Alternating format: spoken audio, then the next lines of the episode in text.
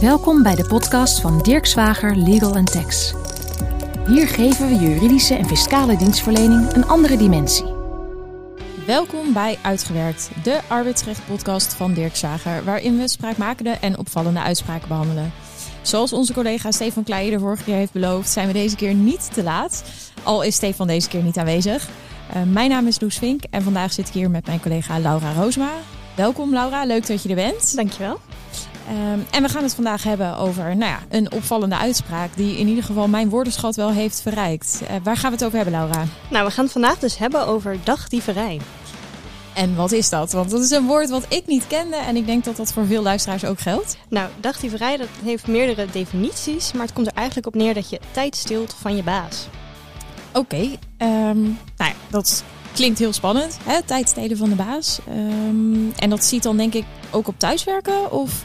Ja, ja, er zijn natuurlijk wel veel voorbeelden bij te bedenken. Ik denk dat we het allemaal wel kennen dat we even de was doen tussendoor. Of uh, nou, ik hoor zelfs voorbeelden van mensen die Netflix kijken tijdens werktijd. Uh, nou, deze uitspraak, daar gaat het wat verder. Hè. Het gaat echt over op kantoor werken. Um, en daar ja, structureel de tijd stelen van je baas. Oké. Okay.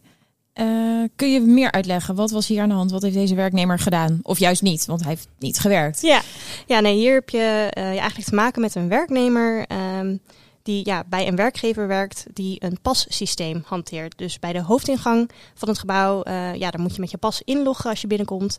Uh, moet ook bij meerdere uh, deuren in het gebouw moet je je pas gebruiken. En ook als je weer weggaat, gebruik je ook je pas.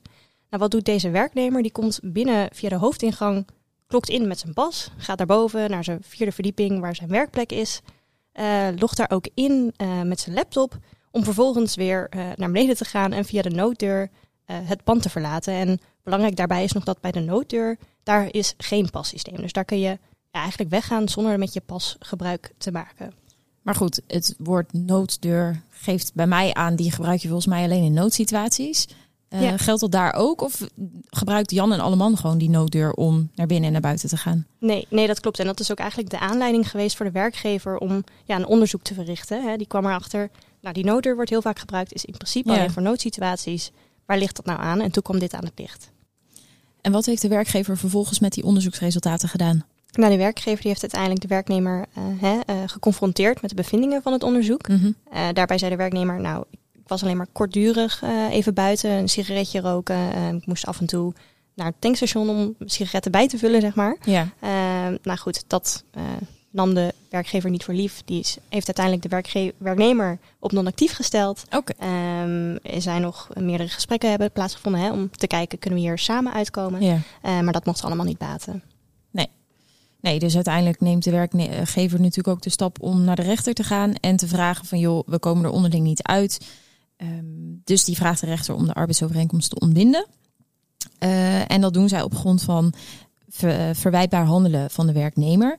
En daar leggen ze inderdaad dus aan de grondslag wat je net ook zei, dat deze werknemer niet nou, één of twee keer, maar op 19 werkdagen um, nou, niet op kantoor is geweest, althans s ochtends en s avonds, maar in de tussenliggende tijd niet. Um, heeft zich dus wel ingelogd of gedaan alsof hij die, die dagen wel was ingelogd en werkzaamheden heeft verricht. En dat dat gedrag dus kwalificeert als dagdieverij. En dat dat voor de werkgever dus hier reden is om uh, nou, wegens verwijtbaar handelen van de werknemer ontbinding te vragen. En daar komt ook nog eens bij, zegt de werkgever, goh, die werknemer heeft op die dagen ook nog eens zijn urenstaat foutief ingevuld. Namelijk, uh, hij heeft ingevuld dat hij gewoon gewerkt heeft. En ik vermoed dat hij dat wel uh, bewust heeft gedaan, omdat dat natuurlijk anders misschien ook eerder aan het licht zou zijn gekomen. Maar dat is voor werkgever voldoende om ontbinding te vragen aan de aan de rechter. En wat ze ook vragen, en daar komen we straks natuurlijk ook nog wel even over te spreken, uh, is je hebt verwijtbaar handelen van de werknemer, maar je hebt ook ernstig verwijtbaar handelen van de werknemer. En als de rechter tot die conclusie komt, dan heeft het voor de werknemer vaak nog best wel wat uh, negatieve gevolgen. Want dan bestaat er bijvoorbeeld geen uh, recht op een transitievergoeding. Um, dus die vraag wordt ook bij de rechter neergelegd. Ja, ja, en daar is de werknemer het natuurlijk niet mee eens. Hè? Logisch. ja. Natuurlijk de werknemer die voert ook een verweer. Uh, de werknemer zegt, nou, ik was steeds voor korte duur buiten. Zoals ik net al noemde, ik moest een sigaretje roken. Af en toe naar het tankstation. Af en toe heb ik een doktersafspraak. Ik moest prints afleveren. Uh, et cetera, et cetera. Op zich redenen dat ik denk, goh, is niet echt noodzakelijk niet, volgens nee, mij. Hè? Nee, niet heel overtuigend. Nee. Um, nou, verder noemt hij ook nog, hè, Het onderzoek was niet transparant, ehm, het was niet onafhankelijk. Ik heb een lang dienstverband gehad, ik heb altijd goed gefunctioneerd. Hè.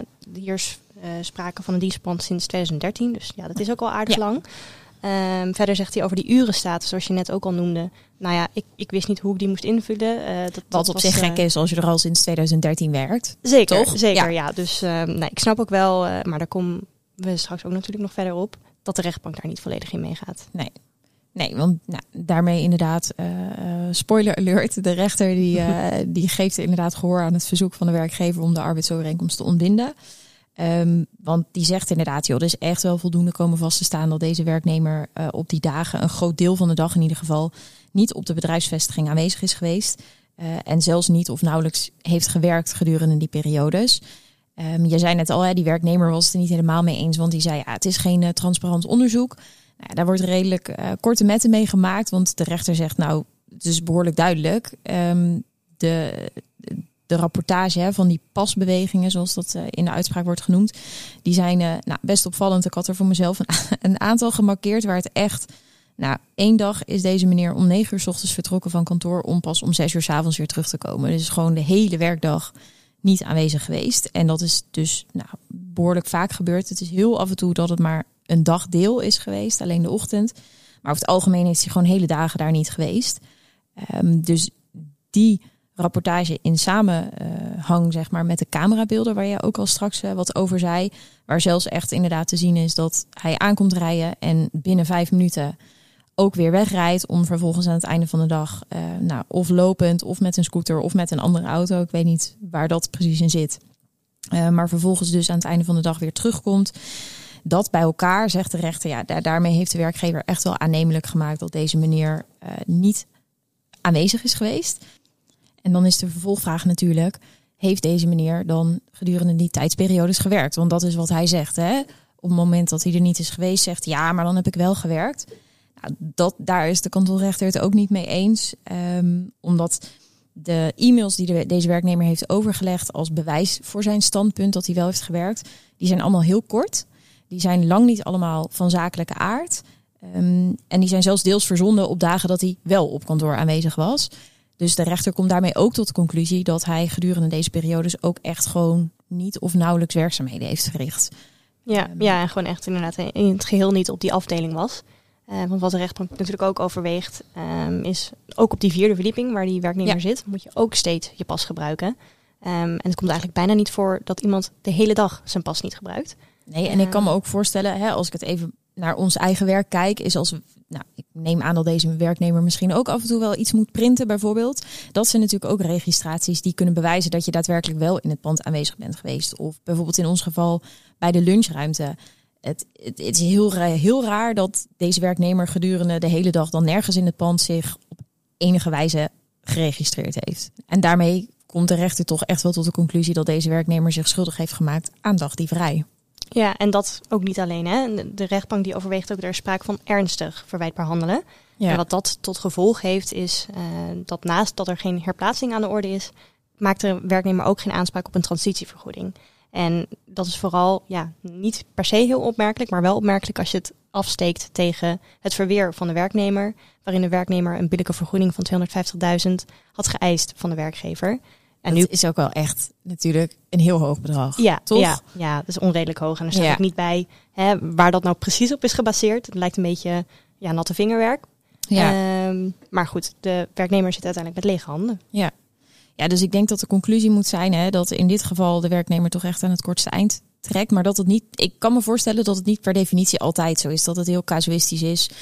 Hè, hoe vaak heeft het zich voorgedaan? Uh, nou ja, dat het van verschillende factoren afhankelijk is en dat nu niet werknemers of werkgevers moeten denken van nou, als er sprake is van dagdieverij, dan kunnen we sowieso van een werknemer af en hoeven we ook helemaal niks te betalen, nee. toch? Nee, zeker. Het hangt denk ik heel erg af ook van je functie. Hè. Wij ja. hebben best wel veel uh, verantwoordelijkheid zelf. Hè. Als wij in de middag even iets tussendoor moeten doen, dan kunnen we dat in de avond inhalen. Ja, die vrijheid die, die, die hebben, we wij. inderdaad. Ja. ja, ja. Dus dat, dat, hangt ook heel erg af van je functie. Je moet echt inderdaad per omstandigheid moet je dat kijken. Volgens mij uh, is dit een heel helder verhaal.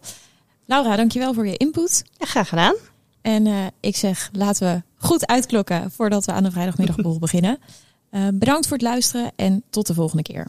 Dirk Zwager Legal Tax, podcast.